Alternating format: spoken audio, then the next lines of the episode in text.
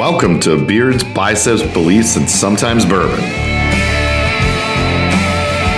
where you will hear all about how to remove the roadblocks in your life so you can achieve the success you want in your career, business, fitness, and relationships. And also, my favorite bourbon tastings.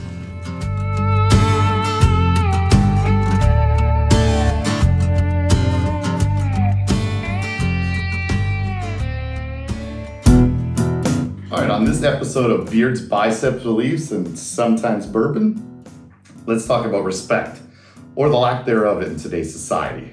There is a part of society today that feels like they can do anything. And I don't mean in a good way, like I'm gonna have a, a great uh, degree in college, or I'm gonna have an awesome job, or create a new business, or have a great family.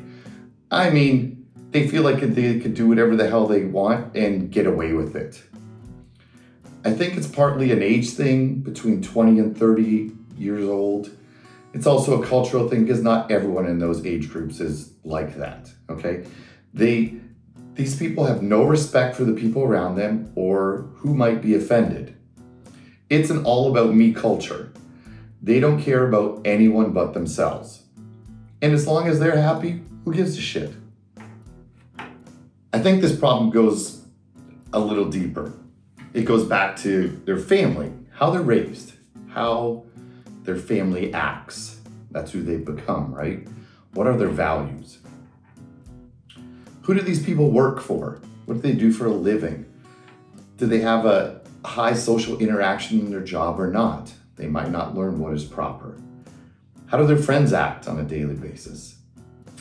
This is the sphere of influence you become you become like them. Research shows that you're the sum of the five closest people that you surround yourself with. They will either rise you up or bring you down, okay?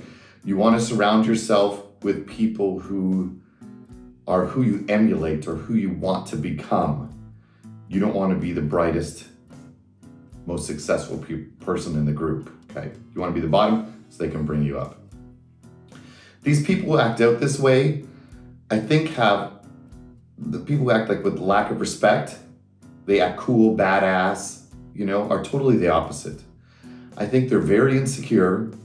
They have low self esteem. They don't feel good about themselves. They feel the need to fit in. That's why they're acting out. And they want to be the center of attention.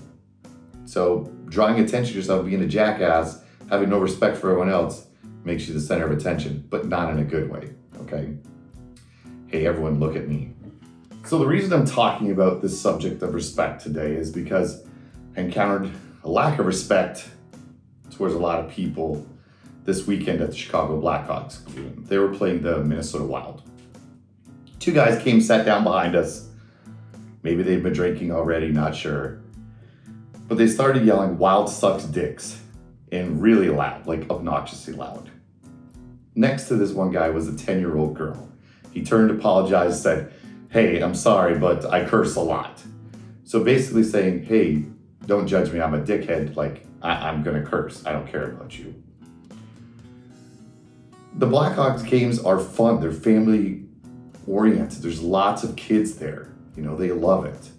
So I've never encountered this before when I've been there at a Blackhawks game, and hopefully I never do again problem is I've worked really hard in the last six to seven years to control my anger issues. Those people that know me, they understand, okay? But I've come a long way. But I can feel myself getting pissed, ruining for me and the people around us. I always happen to be the one who stands up for everyone in these situations because I can't take it. Like there's no there's no reason for it to happen like that. And the problem is, I end up, it ends up in violence. Okay. I'm, I'm to beat them up. And it's not good. So that's why I've been working on it. My wife had a great idea. She's like, let's move seats. I'm like, perfect. Problem solved for us, anyways. Well, luckily, some of the other people around us, once we moved, they took our lead and came and joined us, and we all had a much better time watching the, the Blackhawks game. They won five to one, so it was awesome. If you've ever been, it's great. Every time you they score, you stand up and dance. you know, it's a, it's a really fun time. So somehow these people need to learn respect or be taught it. Um, it's unfortunate that they think it's okay to ruin it for everybody else, and hopefully they noticed and and learn from this situation. Now we're to go on to our favorite part, which is our bourbon tasting. Okay, my wife got me. It's called Flaviar flavor. I don't know how to say it. It's French, but it's a sample pack. All right. So we've got three different ones. Um, product of USA, product of Scotland, and product of USA. Okay, so let's try B. See how that tastes. All right, so it's a nice, a pretty big pour. Could be, could be for two. Oh no, it's appropriate. It's one. And it comes with this little coaster, which is cool, if you could see that. All right, nice coaster. And then it tells us, it's got a little card about each one. So we chose B, which is Few Rye Whiskey. Um, and that's made right here in Chicago, which is pretty cool. It's local. Got a little description of what's in it. Very cool. So let's give that a taste. Few.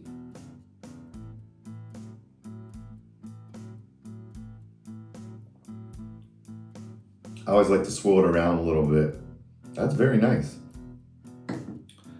Not sure if I've had that before. Very low um, strength percentage, 46.5, which is more preferable for me. I like it a little less strong. So I rec I definitely give a few a recommendation. Okay, if you can't find it locally, uh, usually has it. Maybe not in your area, but send me a message. I'll send you a bottle. Okay, it's pretty good. So then we've been learning from our world of whiskey.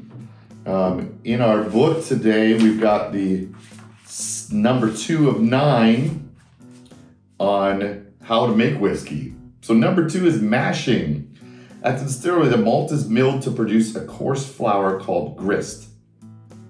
The grist is then mixed with hot water in a mash tun to extract soluble sugars. The sugar laden water, known as wort, is piped off to use. Other unmalted grain can be combined with the grist in the mash tun for making non malt whiskeys. I'm about to read up on that. That was a little confusing for me, okay? But, anyways, we've learned about malting and now we've learned about mashing in the process to make whiskey. All right, guys, thanks for joining me today. Uh, appreciate it. Enjoy some few whiskey. Cheers.